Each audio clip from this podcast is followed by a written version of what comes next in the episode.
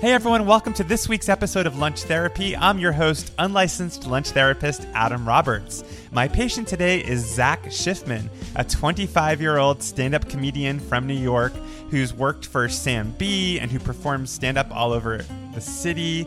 Um, and he happens to be the youngest guest so far to appear on Lunch Therapy. So I get to ask him all about the foods of his Gen Z peers, what they eat, how they cook, where they learned about cooking. It was all very fascinating to this 42 year old lunch therapist. Um, and so in today's session, I talked to Zach about his fear of knives. Um, I'm like I used to be really scared of knives, and somehow the I feel a lot more comfortable on a mandolin, which I think is not maybe more dangerous than a knife. What it's like having roommates. My old roommate, who I hope does not listen to this, used to open my food, which uh, that was like the line where I'm like, you can't cross that. Like I even think finishing food is like just tell me and I'll buy something else, or, or buy it for me if you finished it. But she used to like open unopened food. And his love of ice cream. I've always want I've always, oh, I've always wanted to open a Jewish ice cream shop. Like I've always wanted to do like babka flavored ice cream or like black and white cookie ice cream sandwiches or like haroset sorbet or whatever. And before we get to today's episode, I just want to remind you, in case you don't know, I write a newsletter twice a week. It's under Substack, so if you go onto Substack, just search for the Amateur Gourmet newsletter, and you'll get to see everything I've been cooking lately and where I've been eating, and it's always a lot of fun. All right, well, here is my lunch therapy session with Zach Schiffman. Well, hey, Zach, welcome to Lunch Therapy. Hello, thank you for having me. Yeah, well, I um fan of yours. I follow you. I think you're funny. I think you're very young. I feel like you're like half my age. I'm I'm I'm only 12, yeah. I'm, I'm 25, but I am young. 25. So you're like a voice of another generation. Like you're like are you a millennial? Is that what that is? I guess I'm like the oldest I'm the oldest Gen Z or the youngest millennial, I think is where it fits. Okay. Yeah. So what do you think are the main differences between um I guess I'm Gen X and you're either Gen Z or millennial, but like how do you think your generation thinks about food differently than my generation? I I think I feel like a little sandwich between. I feel like the like a younger generation, I don't know. I feel like they all get so much of their food from the internet in the way that I do too. And I feel like I was like in a very millennially way, like I only care about food because of tasty videos. Like that's what made me fall, like when I was like in high school and college. Um, and so what's a, what's a I- tasty video? I'm like, this is a good example. This tasty video, like the one where like you just see things getting piled on top of each yeah, other. Yeah, the BuzzFeed the BuzzFeed ones where it was like, you know, like the classic like shooting from above, but like they also all were like vile. They all were like this is like hamburger guacamole dip or something like that. Um, but yeah, I remember like I feel like Gen Z very much like thing trends pop like I remember like last year like the whole like fro like basically what is like a frap coffee, like the whole like Yes, frothy what was coffee that? thing. I don't even know what that is. They're all things that like already exist or like the TikTok pasta. Like I feel like Yes, it I like. Gen Z is very much like hops on trends of food in a way that like I think millennials don't as m- much. Now, is Gen Z? This is really a stupid question. I should know the answer, but is Gen Z younger or older than millennials? Younger, yeah, younger. So I think I think that like 1996, 1997 is the cutoff. Got it. Yeah. Okay. Okay. Well, that was actually very insightful. I, I, that was a hard question to lead with, and you had some quick answers. So you're going to be a great guest. But maybe Okay, can tell- cool. yeah. But I was looking at your Twitter. I was looking at stuff. So tell us a little bit about like I know you do comedy. I know that you um, have written for things, but maybe tell us a little bit about yourself, uh, just for people who don't aren't familiar with your work. Yeah, um, I I always like say I don't identify as a comedian, which is not true. I I guess Yeah. I am, but um, I work uh, in digital for late night. I worked at Full Frontal Samantha Bee, and now I'm at Tooning Out the News. Um, and then I also do comedy myself, and I'm a writer myself. So I like just do stand up and uh, like comedic plays and stuff where I can in Brooklyn, rarely in Manhattan. Um, Mhm. In yeah, and then I. Um, a lot of stuff at like the Brooklyn Comedy Collective, um, which is like a the spiritual successor of the Annoyance. Um, a lot of just I used to do a show at a CBD pop. You know, you know the CBD brand Recess, No. like the seltz. it's like this like weird, it's like CBD seltzer. Uh-huh. Recess, and I used to do a show at their pop up space, and that was really weird. And now I'm doing a show at an ice cream shop. So just truly, I like to go to do shows at like fun places. Yeah. I used to live in Park Slope, and there was like an alt comedy club in Park Slope that I don't even know if it's there anymore, but that was where everyone used to be. This was in the early 2000s, so you were probably. I'm I'm in Park yet. Slope now. Yeah, I oh, live. yeah. Is it Union Hall? Yeah. Okay, that's still yeah, there. I Okay, Union. Hall is. I go to Union Hall all the time. So you live in Park Slope. Yes, I'm in Park oh, Slope. I- I'm like I used. five yeah. blocks from Union Hall. Okay, so maybe you live. I don't want you to give out your address in case there are crazy stalkers listening. But I used to live right near the um, Israeli restaurant Miriam. I don't know if that's. I there. live around the corner from Miriam. Oh, I just gave it away. Don't. If you're listening to this, Oh. don't stalk and murder. Whoops. I actually don't Yeah. live near Miriam. I actually live in Manhattan. Miriam actually just opened a new restaurant that uh, they opened like a fast casual version of Miriam next Okay. door. Yeah. I lived. Oh, it was next door. Wait, this is really interesting to me. Like immediately next door, like right next door. Immediately next door, yeah, they opened a fast casual restaurant. Like Connected, So- I think, shares a kitchen. Okay, well, that's so interesting to me because I lived in the apartment above that space and there was always this empty corridor. And so in the winters, like cold air would blow through that empty restaurant space because nobody ever built a restaurant and our apartment would like become freezing and our like spaceport heating would freeze up and not work and we ha- we would huddle around space heaters. It was very the musical Rent. Oh my god! Does it? Did it used to have? Did it have like that mural on it? You know Nope. that red mural.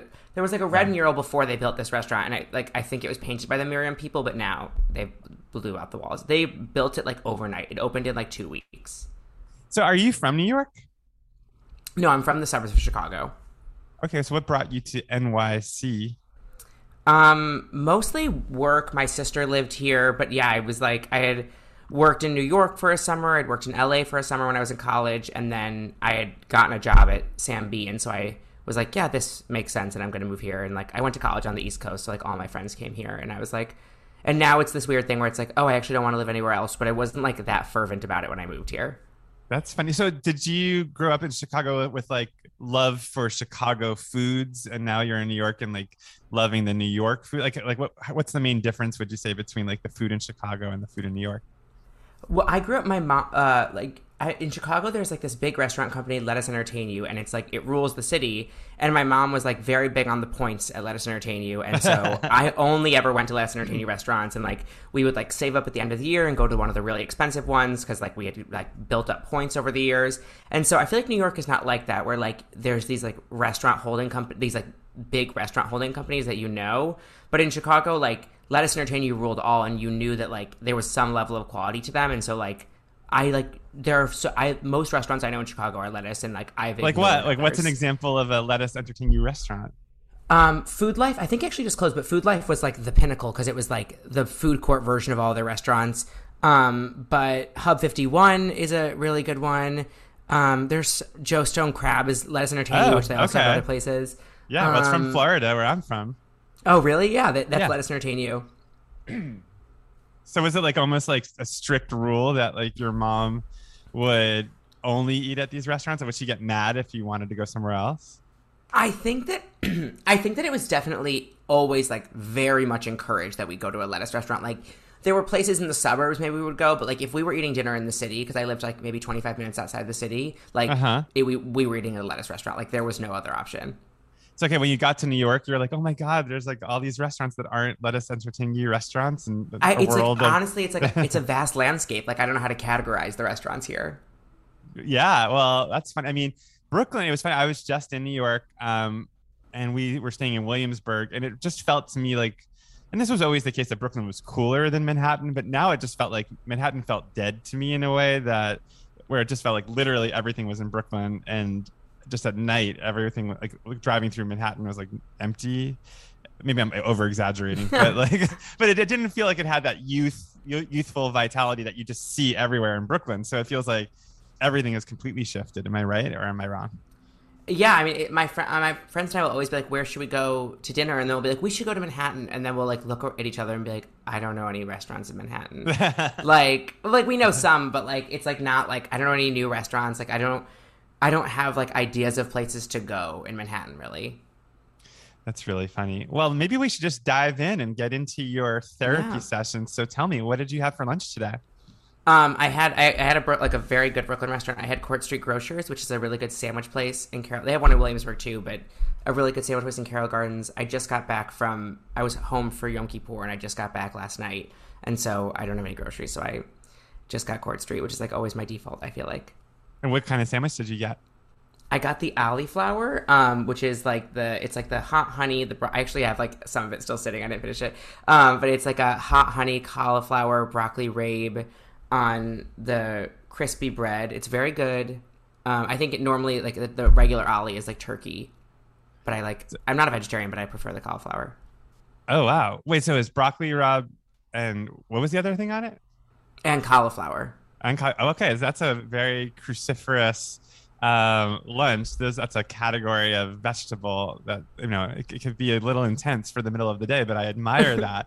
Um, well, it's funny. One of our guests, Mayuk Sen, um, tried to go to Court Street Grocers for his lunch, but the line was too long, so he ended up going home and just heating up some leftovers. So for you, did you have to wait in a long line to get your sandwich? No, I did get it delivered because uh, I was working, but I but the but you have to like schedule it. You have to be smart about it. So I knew I wanted it, and I like scheduled it for delivery because like it can get, especially during the pandemic when it was like, it was like the headset of the system where like you'd put they'd like post it your name on the window and everything. Like it was the biggest crowd I think I was in for the first time during the pandemic when I went once to pick it up because like there were like 40 people waiting outside and it was like the biggest group of people I'd seen. This must have been like April or May 2020. Well, the first thing I want to ask you about, which is pretty relevant, and it's uh, something I'd like to talk about because I'm Jewish too, is the Yom Kippur part of it. So, did you fast? I did fast, yes. And did you grow up in a very religious family? Um, I grew up. My mom is pretty religious, and yeah, I, my we belong to like a pretty conservative temple. So I grew up, I would say, like very, very religious, but not very observant.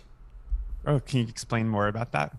Like we didn't go to temple all the time but we like followed all the rules but i feel like there are people who are like le- like my cousins and such are like go to temple a lot more than we do but like never kept kosher and like aren't and belong to more like reform temples did you keep kosher I kept we like kept kosher up until each bar mitzvah. So when my so we were like full kosher when until my sisters got bat mitzvah, and then we started being co- kosher outside the house after that. And then after my bar mitzvah, we start we had a fridge in the garage where we'd have non-kosher food but we still don't eat like we won't put it in the fridge in the house and stuff like that. And are you the same way in your own independent life? Yeah, i never i never started eating pork. I eat shellfish but i like just always held on to that. Um and we always ate milk and meat. That was a rule my mom was like i like cheeseburgers too much. Um but we yeah i always ate milk and meat and i still don't eat pork but i do eat shellfish. It's funny because my dad's grandparents, I think, were kosher, and so like, but he, I think the classic Jewish thing is that you'd have like wonton soup and things like that. Like a Chinese restaurant, you can break all the kosher rules. But I remember like he wouldn't eat he didn't like cheese my dad like he just was not a cheese guy like if there was like like i remember we went to balthazar once and they had this french onion soup that was burbling with like gruyere and he just hated the smell but i think it's because he didn't grow up with any of that really in the house but like the main thing that i think of like about being kosher is like a ham like the idea of like a, making a big glazed ham. That like i've been cooking for 15 years and i've never made a glazed ham. Yeah. Because that feels like the ultimate antithesis of jewish food to me. To me like ba- like a bacon like i've never had bacon like really? You've never had like, bacon? That's delicious. I grew up with my we well my mom would call it kosher bake like there was like a butcher that made like beef bacon or whatever. And like it has such a distinct taste and such a distinct smell. It like really is not like what real bacon is like assume because it's very dry um but yeah i like i've accidentally eaten it in a salad or something like that but like i've never had bacon and to me it's like whenever i consider something but like I look at a menu and I see bacon on it I'm like I'm Jewish I don't want that I don't want that Interesting. So, do you feel feel like you'll carry your parents' traditions or your religious traditions from your childhood into more of your adulthood? Like, do you think you'll continue um, being observant and all that stuff? Yeah, I think it's it's funny because like I hated it when I was a kid, and I like hated being kosher, and I hated going to Hebrew school, and now I'm like, my kids will go to Hebrew school three times a week. They will not eat shellfish. Like, I I think I'm like they have to go through what I went through. That's so funny. I just had dinner last night with my friend Rachel, and she was saying the opposite because she has a son, and she was just sort of saying that she doesn't want to torture him with Hebrew school the way that she was. And I kind of feel the same way. I hated Hebrew school so much, but but I'm curious. That's actually why I find it really fascinating that you're so in touch with your Judaism. Um, and is it just like, do you feel like for you it's just a comfort thing? Like it just reminds you of your family and reminds you of your childhood, or is there is it a spiritual thing? Is it a structural thing? I feel like it's very much an identity thing. Like I do think it's like like I've thought like this is like I thought before that like when I like you know that thing when you like walk through a door maybe this is an acting exercise from, but like there's like an acting exercise where you're like you like when you walk through a door the first thing that goes through is like the first thing you have. So whether it's like your hips or your nose or whatever. And i remember thinking i was like the first thing that goes through a door for me is that i'm jewish. Like that's the 1st mm-hmm. part of my identity. And so i always feel like i like that is the main qualifier of my entire life even though obviously so many other things build it up. But i'm like i want my kids to have that same feeling if that makes sense yeah, no, that's very interesting. I mean, for me, being gay sort of dwarfed, for lack of a better verb, my being Jewish eventually. Um, but I think I could, but before I came out and like during my teenage years, for sure, like being Jewish was my main identity. So it's, it's it is interesting how like you know the thing that you cling on to can become the thing that you are identify yourself most as, if that makes sense. Um, yeah, I've, but, I've thought before, I've been like, I think I'm more Jewish than I am gay. But maybe as I get older, that will change. But I've always been like, I'm Jewish before I'm gay. Well, it's funny because I, I feel like it's probably a generational thing too, because when I came out in 2001, so like 20 years ago, wow, 20 years ago, um, you know, like my Jewish family, thank you. my family, um, it just, they, they weren't ready to digest that. Like it was, kind of shocking to them. And I feel like the Jewish community where I came from was pretty conservative in the sense, like politically conservative. So I think I had a, a need to sort of cut myself away from my religion a little bit to sort of be able to live my gay life. And I feel like your generation is coming up in a period now where it's like more part of the culture. There's gay marriage. There's there was Will and Grace, there was Queer Eye. I mean, there's just like so many things on TV and just in the culture in general. So maybe that makes it easier to hold on to your Jewish roots um, because you didn't have to separate yourself from it as much. Yeah, I think, and I think that like there's just so much like explicitly Jew- like Jewish gay culture now. Like I think, I mean, maybe transparent was a big thing, but I feel like there's so many things that are like they feel like the two are linked in a way yes. where they're not. You know, like there's so much. Um, there's even a really hot Jewish rabbi in Park Slope. Um, really? So yeah, but yeah. Is he on Instagram? He is. Yes. Should we should we give him a plug or is that is that? I don't. Um, I think it, I mean he is like a public figure. His Instagram handle is funny. He is just very hot. His his Instagram handle is official Debbie Friedman, like the famous cantor. Okay, official yeah. Debbie Friedman. Okay, got so it. I'm gonna plug this hot rabbi who I've never met. Oh please, no! I mean, the people who are listening to this are never gonna like, tell this rabbi that you did this. I've considered. okay. I, like, I've considered joining that temple because it's like close to me. Interesting. So okay, so in terms of your food life, so do you cook a lot? I do. Yeah, I don't. I only like have started cooking more in the past few years, but I do like to cook a lot. Um, I really like to cook without turning on any heat. So like, I really like to like make a lot of different salads and things like that that don't require heat. Maybe that's just the summer in New York, but I also feel like I find myself looking like doing as much as I can without having to like make my apartment hotter. So, what are some of your go-to recipes? Um, I like I make a lot of different kinds of Greek salad. There's one that I, I stole the recipe from a restaurant that I like, where it's like a chickpea Greek salad with shaved broccoli. Um, that's really good. you love good. your cruciferous vegetables, broccoli. I do. I really cauliflower, do. Yeah. broccoli rabe. Okay, yeah. So that you shave it. That's it's like yes. like on a mandolin slicer. Yeah, it's like a it's a chickpea tahini, chickpea tahini man, like broccoli. It's very good. Um, I'm like I used to be really scared of knives, and somehow the I feel a lot more comfortable on a mandolin, which I think is not maybe more dangerous than a knife. It is. I I have a crappy mandolin, and so I think if I got a nicer mandolin, it would be safer. But my crappy one is like plastic, and I feel like I'm always going to slice my finger off when I yeah. use it. But I've actually gotten really into it actually when I make coleslaw now, because I actually that's one of the few things where I totally notice the difference between like shaving cabbage on a mandolin versus slicing it because it's so thin it makes the coleslaw lighter i love coleslaw yeah i, I love like the well and i sometimes like i like to buy the pre-bought like shave stuff but like yeah the mandolin is just like it makes everything and it makes everything like consistent. Whereas like I'm so bad with knives because I'm so scared of them. I even own like those knife gloves, like those like metal knife gloves. Oh I- my I'm God. less scared now, but I used to be so scared that like I think as I got over my fear of knives, I started cooking more. It's so funny because um, I'm working on a secret project right now um, related to this podcast. And one of the categories in the project is about fear, like the fear that we have about cooking. And one of the things is about knives. And um, and it's funny because it's ironic in the sense that like the sharper your knife, the safer you are. Maybe it's not ironic, but that's Alanis Morissette's sense of ironic.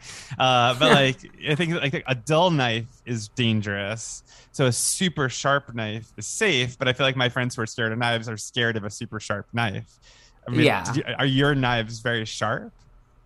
Um, they are. I have fun. I have like these. I, but I broke them because I try. I, I like bought a sharpener because I was like, I, this is safer. Yes. And then I sharpened ceramic knives and that broke them. Oh no, no, you could don't do that. No, no, I don't do know. that. Yeah, get a get, get a get a met, get a like a stainless steel. What's it called? Like a carbon steel knife.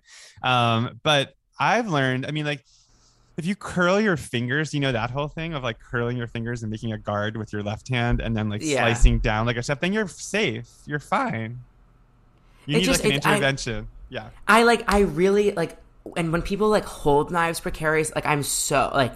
I really like. It's probably one of my biggest fears is knives. I like have never cut myself other than I cut my thumb on a bowl of sp- on like the top lid of a can when I was a kid. Yeah. But other than that, like I don't have a reason to be so scared. But like I just I've got and I've gotten way over, especially during the pandemic. I got way over my fear, mm-hmm. but.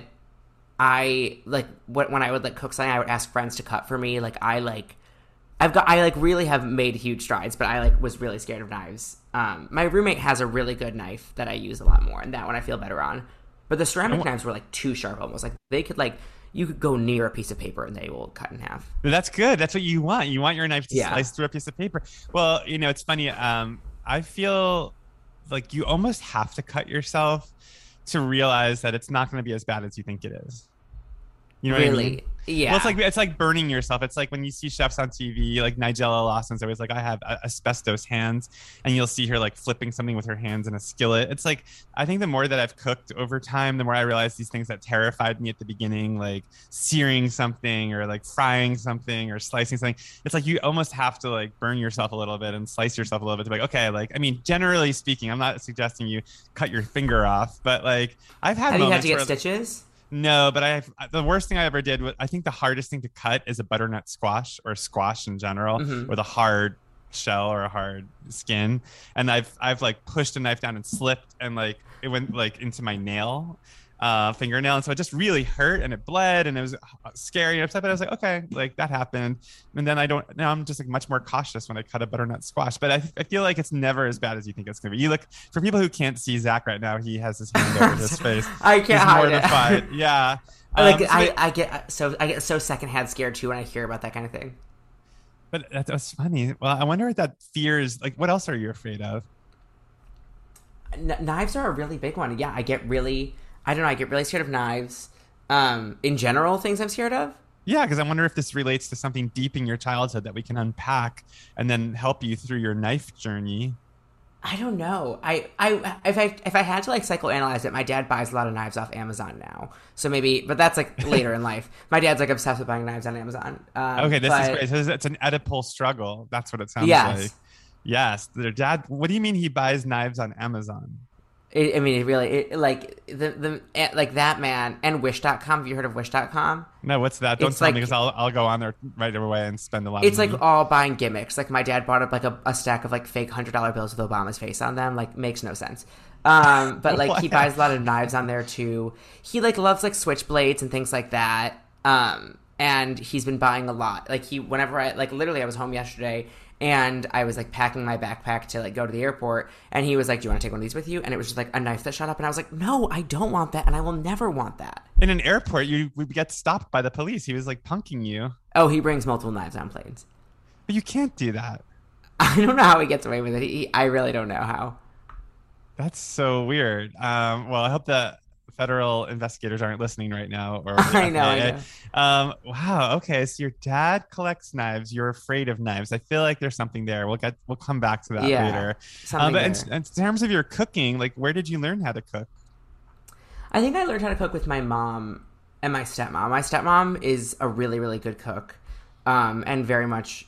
And also, it's like my roommate is is a good cook, and I admire the way she cooks, where she like doesn't plan. Like I get very anxious when I cook, and I'm like, I have to do this right, and I like have mm-hmm. to follow this very closely. And my roommate is very much like a just throw anything in, and my stepmom was very much like that too, where my mm-hmm. stepmom just like throws anything in and it's good. Um, and my stepmom also like gets really hooked on something. So like the past couple months, especially like she has been like perf- like making chili, and like now she has chili on the stove every single day. Like has this same like, eats the same thing every day. And growing up, like she would like go through a recipe for like three or four months, and she just makes the same thing every day. um, my mom really likes to cook, and my mom really likes to make a lot of like Jewy food, and then a lot of like things she sees on Good Morning America. So it's like one of her like classics is like barbecue potato chip chicken, like that kind of thing. And so, oh, what's that? That sounds good. It's like where you just like instead of like breading something with like breadcrumbs, you crumple up barbecue potato chips and then use that to make chicken. Um, Do you fry fry it or bake it? You bake it. So, what are some of the Jewy things that she makes? She makes it brisket. Um, she'll make like a lot of like a lot of like this like she makes like this chicken with kishki stuffed inside a lot. What's what's kishki? Kishki's like a potato. It's like a it's like a Eastern European like potatoy thing. It's kind of like I don't know exactly what it is, but it is. I think it is like potatoy. Wait, isn't that like from like a Eugene Levy comedy thing from like a Christopher Guest movie where he's like Bubby made a kishka? Yeah, that's like from yeah, um, yeah, yeah, like Best in Show or something. Okay, anyway, sidebar. Um, so do you make Jewy food? I want to more, but I don't. I like have like made I've made Jewy more Jewy. Des- I've made some Jewy desserts, but I haven't really made. I want to cook more Jewy food, but I also don't. Yeah, I don't know. I haven't made that much. I've made. Wait, have you do, you? do you follow Jake Cohen, the author yes, of he's Jewish? really good. Yeah, he just he was on my podcast recently, and he. I listened to the episode. He's really good. Uh, yeah, yeah, but he he's all about that. You should go to one of his seders, or not seders, sorry, Shabbat dinners. He he hosts yeah. these big Shabbat dinners. But wait, keep going. You were you're about to say something. Um, I made black and white cookies, and they ended up tasting like soap. I must have used something that had soap on there, and that was good. Bad. I made babka bread pudding, and that was good, but that also wasn't that involved. Um, I'm not like a really good cook. I just like to. Like I just like enjoy. So, is your roommate a friend that you had before, or did you meet her just because she was your roommate? She's a friend. She's a friend that I had before, and we um, do a bit of comedy together, and we met in college. yeah. yeah. But the reason I'm asking is because with the pandemic, like, were you holed up with your roommate like for most of the time and cooking for each other, or how did that work for you? I was in a different apartment for the first half of the pandemic. I was in the I was for like the deep deep pandemic, like you know when it was like really scary.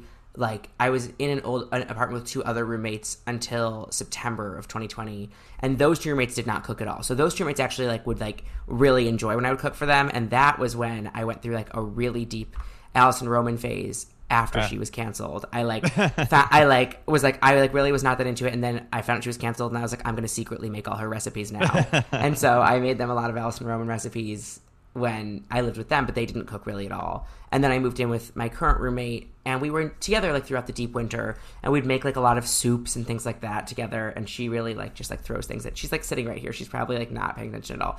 But she uh Just missing I some do, good content. This is a great Yeah, interview. high praise. Yeah. Um, well, so when you have a roommate, this is like reminding me of ha- like back in my 20s when I had a roommate. But I remember like there's always like that thing of like the dishes and the food shopping and you, did you drink my milk or did you use my eggs? Like, how does that work for you guys?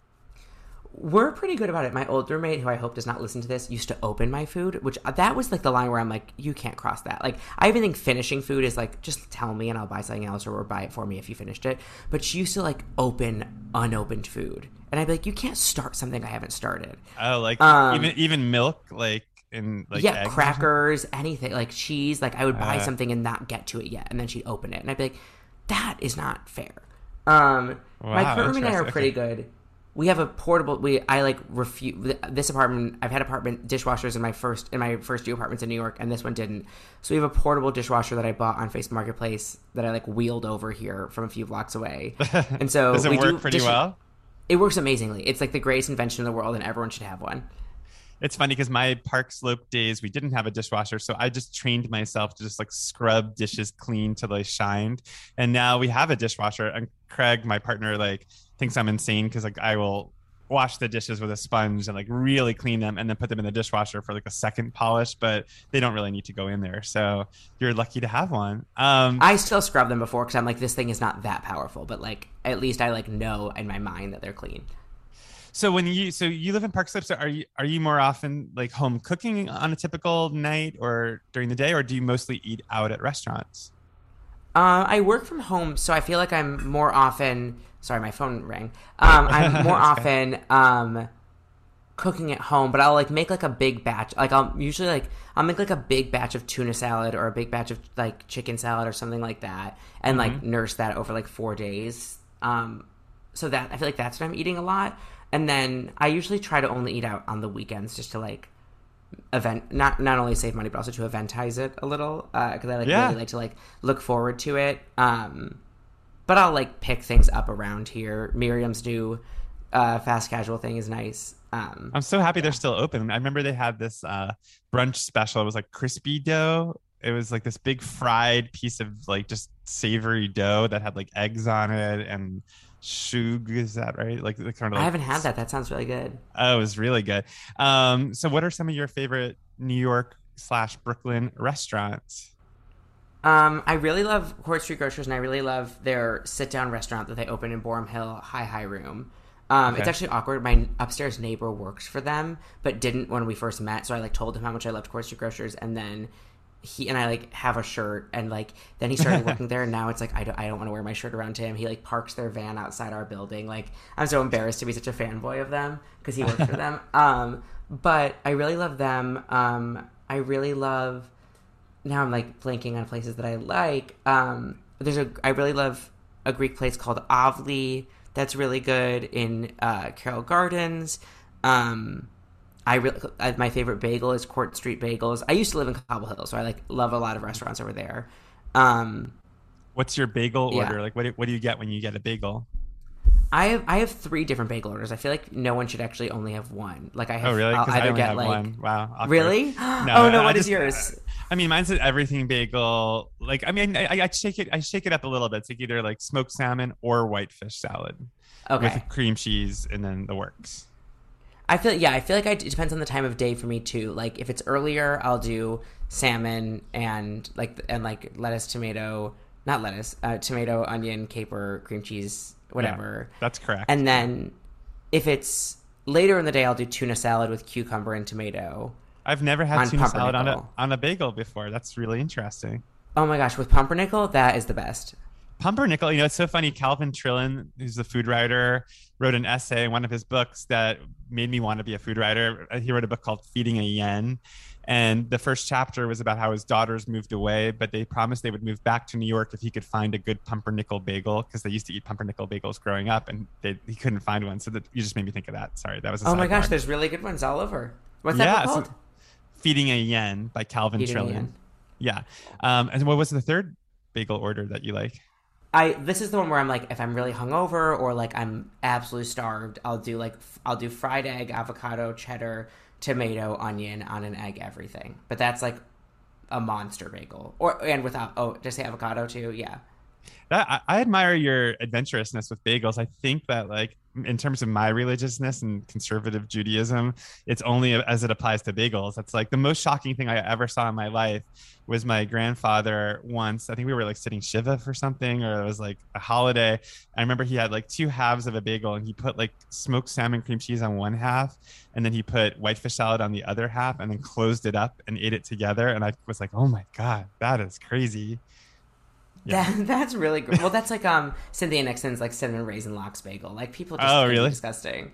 No, but I liked it. I was like, wow, he's really going for it. Yes, uh, cinnamon on the bagel. That's a whole other thing. Um, okay, I wanted to ask you about being a comedian at such a young age, like going into comedy in your early 20s. Like, did your, I mean, with Jewish parents like mine were like classically or cliche parents who wanted me to be a doctor or a lawyer, so much so that I ended up going to law school, which was a mistake. But did your parents support this idea of you doing comedy and how did you follow this path? I think growing up in the suburbs of Chicago, like it felt, it was like and being like a little gay kid, like instead of doing sports camp, I would do some theater. I did a lot of theater growing up, but I also would do like I did like Second City camp and I did like improv camp growing up as a kid, and so I think that it felt like this like inevitability almost that like I did it as such from such a young age that I was like, yeah, of course I want to keep doing this. Um, and it it was funny. It wasn't even like until I m- was like later in college or even moved to New York that I realized I was like, oh yeah, I'm pursuing comedy. Like I knew I wanted to work in comedy TV, but it never really clicked for me almost that I was like pursuing it, pursuing it because I was like, I just have always done this. And I went to college and I like studied writing and I like wrote in college, but I was like, yeah, like this is this and whatever. And like I think it like didn't all congeal until I got here. I was like, oh yeah, this is what I'm doing and I'm here doing this. Um, my dad is both my parents are very funny, but my dad's always been like, I should be a stand up comedian, and obviously he should.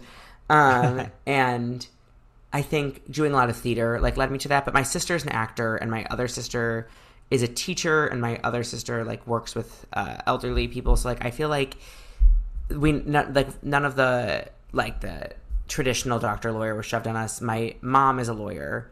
Okay. And she always says she wishes she was a news anchor. And so I feel like she never wanted to push being a lawyer on us. That's really interesting. So you have three sisters. Four. Oh, I have a younger sister who's a babysitter. Four sisters, and you're the only boy. Yes. Wow. I mean, of course you're gay with four sisters. Yeah. It's like, how could you not be? Did, were you very close to your sisters? Yeah, very close. They were, we're all we're all within four years of each other, so relatively close in age. Two are stepsisters, but I've had them since I was like two years old. Um, and so we were very very close. Like there's stories of like us like at family gatherings where there's other kids and like standing with our arms crossed and like not wanting to interact with any other kids. Um, but yeah, we and like my my other sister, my oldest sister does is an actor, and so we did a lot of theater together growing up, and so like I feel like that was always a big part of everything. So tell me about. I'm so curious because, like, you know, I've done comedy writing and I like humor and all that stuff. I mean, I think this podcast is funny. I can't tell, but um, what what's it like to go up on a stage and say, "Okay, I'm going to be a stand-up comic. Like, I am going to now do stand-up comedy." Like, were you terrified when you first started doing that, or was it natural? And how much did you prepare? And how much did you improvise? What's it? I how think did it you was do it? The first. Well, the my first experience doing it in New York, I had done it a bit in co- like a little bit in high school and college, but never that like. Where'd you go to college? I went to B, BU Boston University, Okay, so that's, that's a big stand-up comedy town, Boston. I feel like a lot Yeah, of comedians come from there. and I I didn't do it like the, I had other friends who were like very into like the stand up scene in Boston. when We were in college. I didn't really engage in that, but the first time I did it in New York. Because I like came to New York thinking that I like really wanted to do improv. Like I've always loved improv. Like growing up, I did it. Like I've loved it. And then I moved to New York, and it was like right as the UCB bubble was bursting. And so I like improv is now like, you know, quote unquote dead or whatever in New York. And so I was like, oh, I guess this is the thing I'm going to do now. Um, and the first time I did a, a mic in New York, I went to this mic in the basement of Playa Betty's on the Upper West Side at like whatever comedy club is there. And this girl who I won't name, but she's very Twitter famous, was there. and she, I like did my set. It was very pre prepared. It was not good, but whatever. I was like 21 or 20 at the time. Like I was very, very young. And this girl who is very Twitter famous, like slowly raised her hand. It, oh, and this is the other thing. It was at 4 p.m. on a Sunday, and it was a feedback mic, which means people give you notes after, which like I've never heard of ever. Oh this. my god, I can't imagine. When I tell people about this, they're like, "That doesn't exist." I'm like, "I, I know, but it does exist here. it still exists there." Um, but she slowly raised her hand and she goes, "Were those stories true, or were you just doing a voice?" And like, I will admit, I was like maybe doing a little like you know, make maybe like trying to put on a stand-up voice, but it was all my life. It was all true stories, and I was like, "No, those stories were true." And then there was silence, and then another girl goes, "I really like your shirt," and that was like all oh people said to me after. that's And I, like, awful. I don't think I was good when I went, but I was also like, this is evil. It's 4 p.m. on a Sunday. Like, everyone needs Yeah. to pray a little and then be nicer. I don't know. Like, Well, you know what's funny is I went to NYU uh, grad school for writing, and we had a class there called Drama Lab, where we had this teacher. Um, his name was Gary. I won't say his last name. I don't know why I'm protecting him. Uh, but the point of the class was like we would all write monologues or write scenes, and then he would call us up in front of everybody and like tear us apart, basically, like. You know, Ad, you know, Adam. That scene had no conflict. It had no, da, da, and I'd be like, okay. And, and now I look back on that, I'm like, that was actually the best training for being a writer of anything that I learned in grad school because you have to have the thickest skin in the world to be in the arts as a job. Like you will get, you'll have your hopes dashed. You will like have projects that you think you're ready to go, and then somebody will like cancel it at the last minute. I mean, you just have so as much as that story is terrible, I actually feel like it's it's it's a good training for like what you will inevitably go through as you go through your career because it's Oh, a tough totally. business. Yeah. But so how did you pick yourself back up from that and go on to the next one and the next one? I didn't do stand up again for like three or four months after that. I was like, maybe this isn't for me. And then I realized, like, oh, Manhattan comedy is very, very different than Brooklyn comedy, and Manhattan Yes. mics are very different, and the people are very different. And so then I found Brooklyn mics and stuff like that, and started doing that, and that felt a lot more, a lot better. But even still, those mics were like, you know, are, and still are, but like there was a few that like it was dead silent. It was like a mm. Monday night at 9 p.m. and it was like you wait to go, and especially when you're like first starting out, like the buckets are rigged, and so like obviously people put their friends first, and then the people they don't know are at the end, and so like I'm waiting until like 11:30 to do my three minutes. There's no one there; it's complete silence, and I would walk off and I'd be like, "That felt good," and I think it's just like I don't know. I think that because I've never, I've like always loved performing, and I will never stop performing, but because like that's never been like. I need like I need to be a star. I need to be a performer. I think I've always been like, yeah, I like doing this. I like doing this thing. Um, whereas I think for people who are like me as the entity is the whole thing, I think that that makes it scarier.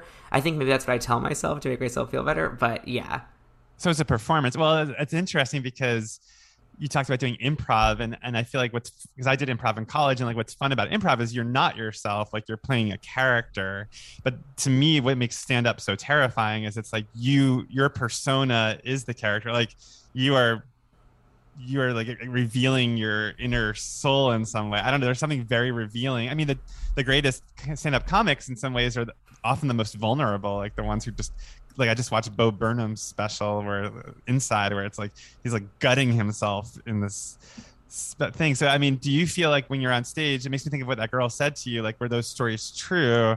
But do you feel like you are performing as a version of yourself, or do you think you're trying to like mine yourself for the deepest, darkest truths?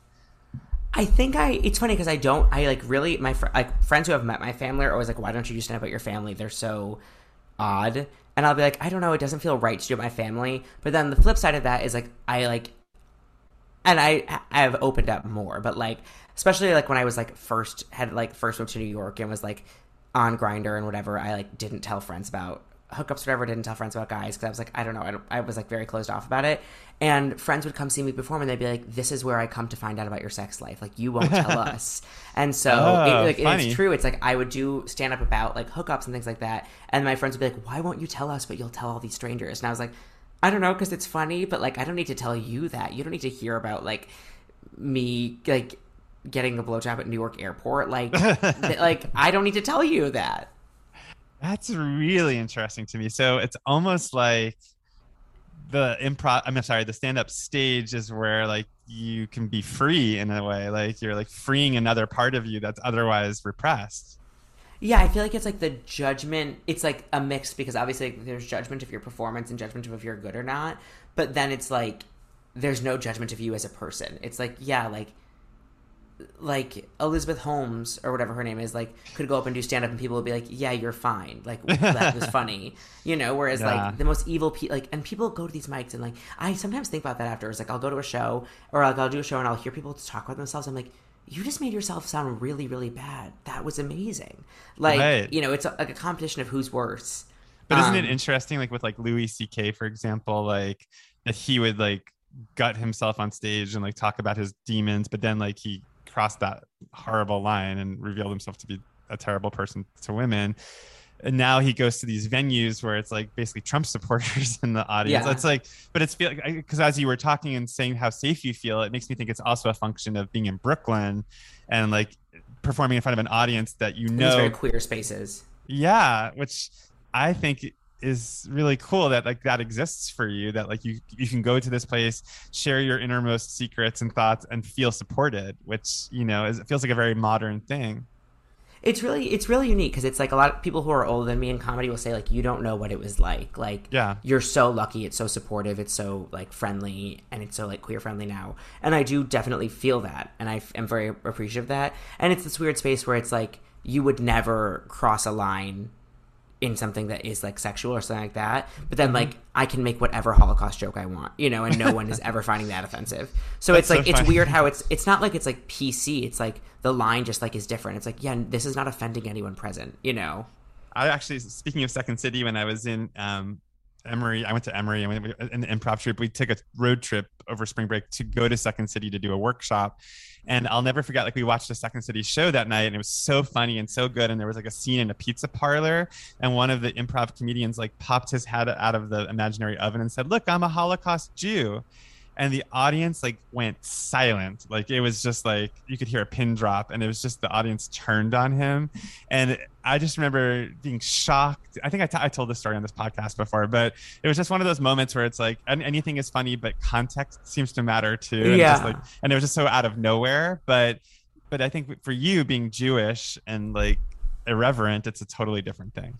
Yeah, I feel like I can like make a self-deprecating joke about like how I wouldn't have survived or something like that, and people Yeah. Are okay with that. Well, important question. So, has your family ever seen you do stand up? No, well, funny enough, no. My sister has, I think. I can't remember. She lives in New York, but my family has not. Um, my my dad actually was in town last week and was supposed to see me do a show, and then the show got canceled because of rain because it was an outdoor show, and so my dad didn't end up seeing me. Um, and my dad's always like, "Do you have any material about me? Do you have any material about me?" I'm like, "Yes, but it's not. You're not gonna like it. Like not in a way that it, like it offends you, but it's like it's like." You're not gonna find it fun. Eh, You know, I, I don't know. Like, what? Like what? Like what do you say about your dad? I have well the, the bit that I've been doing recently. My dad is like how my dad I just got broken up with a couple months ago, and how my dad like turned into Macklemore, like consoling me through it, being like "Love is love, doesn't matter if it's a man or a woman," things like that. Um, and so my dad's like, my dad was like, I told my dad that, and he's like, "Who is Macklemore?" I was like, "You don't. It does. That's exactly why it doesn't matter." That's really funny. I, I've seen your stand up sometimes, like when you post it on social media, and sometimes like I feel like your dad. Like I think you did one about like Olivia Rodrigo, something, and I and I knew who she was, but at, at the same time, I'm like I'm so, I'm so old. Like I'm like it's all these references where I need to like get with it. So It's funny because like I, I feel like I'm like not, you're like I'm old to like be loving Olivia Rodrigo though like that like I'm like ancient to be loving her and yet she's the only thing I care about. Well, let's bring it back to food. Um, this is it's fun to hear all this. Like, I'm I'm very um, impressed that you have the courage and the chutzpah to do what you're doing. And actually, we, we didn't talk about Sam Bee and all that. So, like, how did that come about? I just well my well this comes out to being Jewish. Sorry, it's not about food. My like my bar mitzvah theme was like late night talk shows. So I've like Oh yeah, I was going to loved ask what your bar mitzvah theme was. Okay. Yeah, it was it was like talk or talk yeah, it was talk talk shows in general, but like mostly late night. Um and so I've like always loved late night.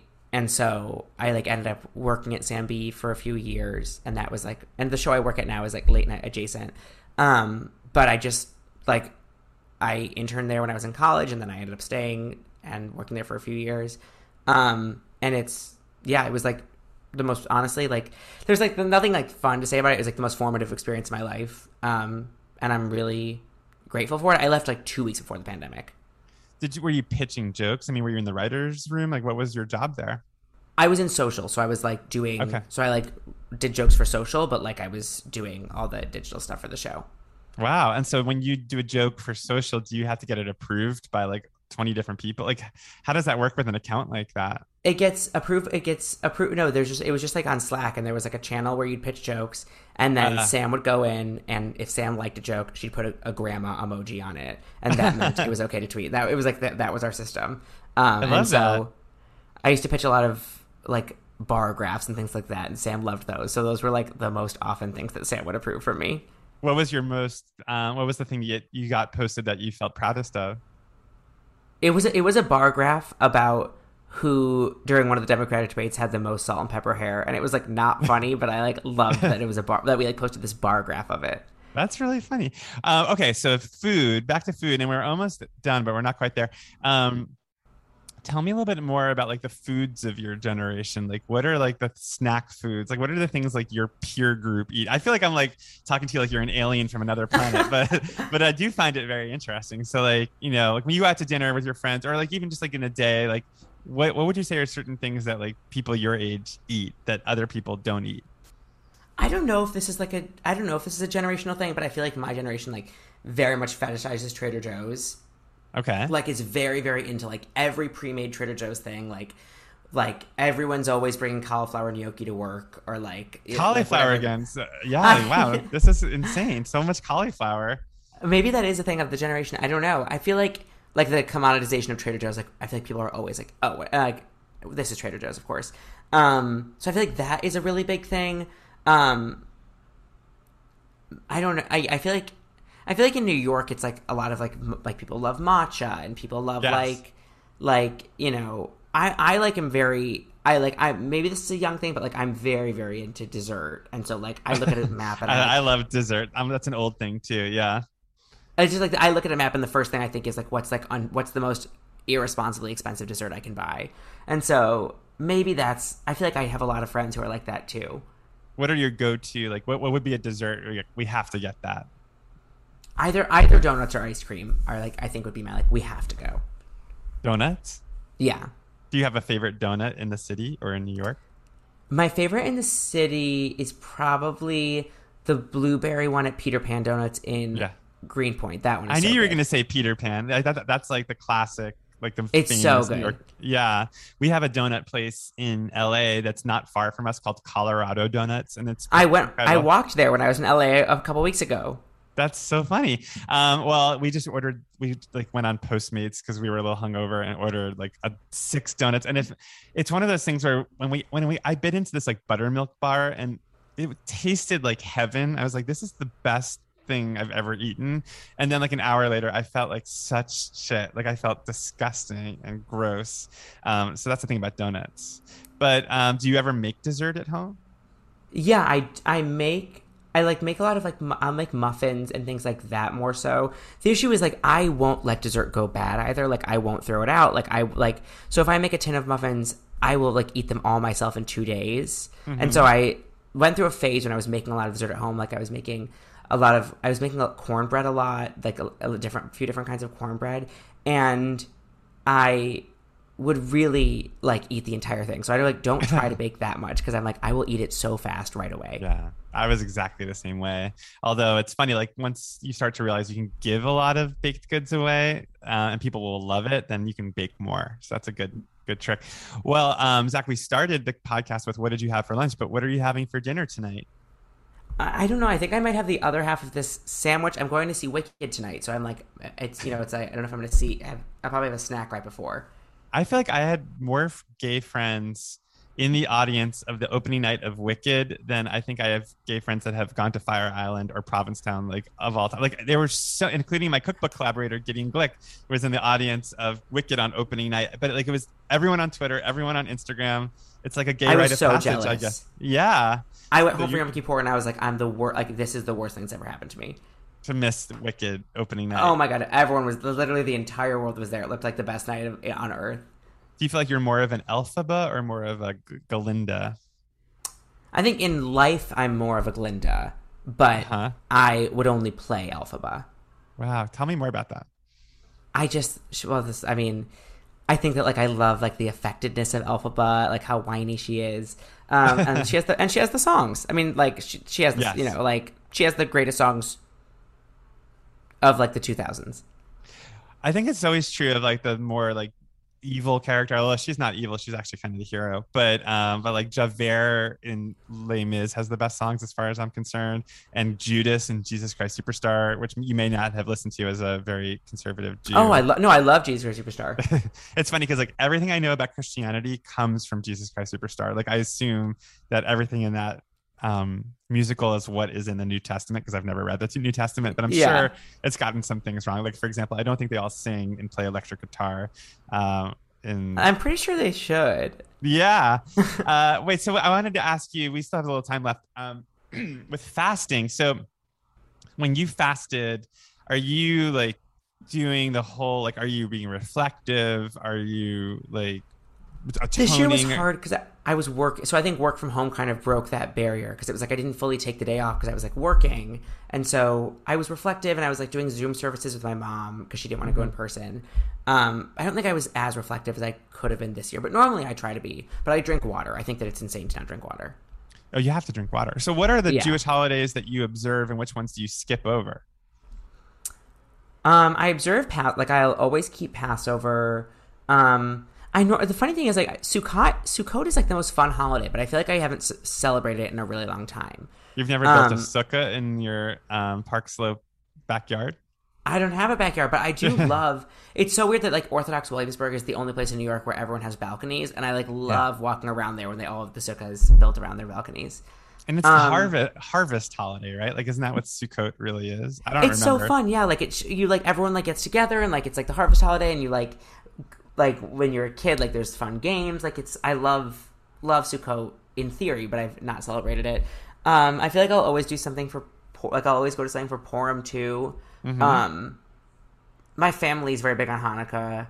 Um, like we all get we'll all like we'll my mom has my mom also has five siblings, and so all of her sisters will come over and like my cousins and I all will put our menorahs on a table and like we'll like see whose menorah does the best, and it's always a huge fire hazard. What do you mean whose menorah does the best? What does that mean?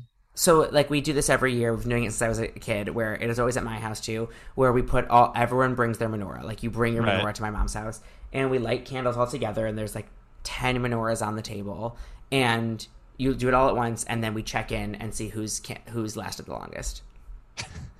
And, wh- and what happens? Do you get like a prize, or it's just like a right of No, ju- it's truly just. yeah, it's just a moment of pride. It's like li- you like it's funny because like my aunt's like Winnie the Pooh menorah like does the best Yeah. or something like that. But I feel like your Yeah. family started started the Great Chicago Fire. I feel like it was Truly. a- a- yeah, that's very dangerous. Um, do you, does your family make latkes at Hanukkah? Yes, my family makes latkes. My mom makes a lot of latkes, and we always say that latkes don't count on the way if you're eating them on the way to the table. Like if you're eating them from the kitchen to the table, doesn't count. So you can eat as many as you want then. Have We you also, ever made like- that? Yes, I've made them, but I've but my mom, my mom like always like does the whole food processor thing. But recently she's done something where she'll go to the where she's will go to the grocery store and make them cut all. Maybe she doesn't like knives too. Maybe that's what it is. She like will say to, she'll give them like the carrots and they'll shred everything for her at the grocery store.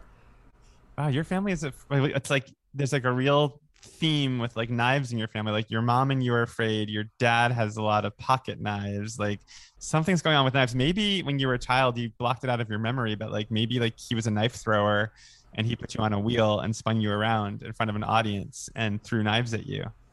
That must be why they got divorced. Yeah, like it must be something like that. Yeah. Um, well, I, not to brag, but in terms of latkes, I used to, before the pandemic, throw a latke party with my husband and um, I would make 300 to 400 latkes and serve them to people. And the first year that I did it, Craig was like, you know, we're in LA, like nobody's to eat 300 latkes. Like that's never to, like you're wasting your time. And sure enough, so the way I did it was like I fried them all and then I froze them all. And then at the party, I heated them up on a cookie sheet and then started bringing them out. And people were fighting. Like I would pull the sheet out of the oven and it was like gay men and women, which was like 90% of the party, were like clamoring, like pushing their way through to grab them off the cookie sheet. So the next time I did it, I did like 400 and I made just like making 400 latkes over like a five day period. Did you do the tinfoil thing in your kitchen? Over the stove. No, I didn't. I didn't do that. Um, but it's more about like just the smell, like the onion. And actually, the second time I did it, I put too much onion in the latkes, and so when people started coming over, I was heating them up, and I was tearing it up. Like I had like my eyes were red and puffy, and I had like tears streaming down my face. Oh my! But I remember just, I mean, it's funny. Like it felt more like Yom Kippur to me than Hanukkah because it's just the the ritual of like grating onions and like wringing them out over the sink. It was just like it was punishing, but also very rewarding. That sounds um, incredible. Yeah. So uh, in terms of food, what's your favorite Jewish holiday? Honestly, I love Passover. Like I love Yeah. matzah. Um, I love haroset. Like I love a seder, and I eat matzah year round. So I, honestly, I think I would say Passover. It's funny. Craig has been with me for 15 years, and I've never hosted or taken him to a Passover Seder. Oh my gosh, I love know. seders. I think they're the most fun. There's it's the most sh- theatrical of all the Jewish holidays too. I feel like I just need to get like a Jewish holiday calendar superimposed on my iCal, so like I'll just know what's coming up. I think a lot of it had to do with also like my mother and grandmother like shaming me for not observing those holidays when I was growing up because they'd be like, "What are you doing tonight?" I'd be like, "I'm going out to a movie." Like it's Rosh Hashanah. Like they would just like remind me and I would feel really guilty. But guilt was a big part of it, um, which is probably why it feels free. This is like my therapy session now. Wait, so Zach, uh, do you feel like we we got through all of like your food stuff? Is there anything we skipped over? Cooking, eating, Court Street Grocers, cauliflower. I mentioned dessert. Yeah, like I really, really, really like I I like my number one source of loss of income is dessert. Like I will like be having the busiest day at work and I'll run to go get dessert. But I think we covered that. Well, we got donuts, but what other desserts Yeah. would you go would you go get? Um, I love ice cream. Like I like truly like run and get ice cream every day, especially in the summer. Um, Where do you go? there's a new. pl- I go to either Ample Hills, but now the new the Ample Hills owners have a new place in Prospect Heights. So I've been going to their new place, which is like definitely farther from my apartment, but like I will ride my bike there and make sure I'm there. and what kind of flavor? What, what are your flavors? They have a bunch. They have a morning in Paris flavor that's really good. It's like a croissant raspberry jam that's really good. Morning in like a- Paris. That's a great idea. Wow, I never. It's I so never think of good. that. Yeah, croissant and raspberry jam. Love that. Keep going. They have a marshmallow, but it's like it's Cocoa Krispies instead of Rice Krispies. That's really good. Um, I'm trying to think of my other favorites. I've always want. I've al- oh, I've always wanted to open a Jewish ice cream shop. Like I've always wanted to do like babka flavored ice cream, or like black and white cookie ice cream sandwiches, or like Haroset sorbet or whatever. I've What always rain- wanted rainbow to like. cookie ice cream? Do you like rainbow cookies? Like Yes, green? exactly. That would be so good. I actually so always good. want. I wanted to open a restaurant. Um, what was I going to call it? Well, my, my grandmother's name was Ronnie, and her last name was Brenner, so I was going to call it Ronnie Brenner's. And And I like that. And um, but I would want it to feel like a Jewish grandmother's house who like used to travel the world and like um, like you saw like all her knickknacks and souvenirs and like you served things like matzo ball soup, but like French food too, like a mixture of like Jewish, French, European. Do you want to invest in this restaurant? Yes, eh, sold. the sharks are in. Okay. Well, Zach, thank you so much for stepping up and being my lunch therapy. Yeah, thank you so much for having me. I truly was like so excited. I really, truly, I love your Substack. I'm, I think you're so awesome.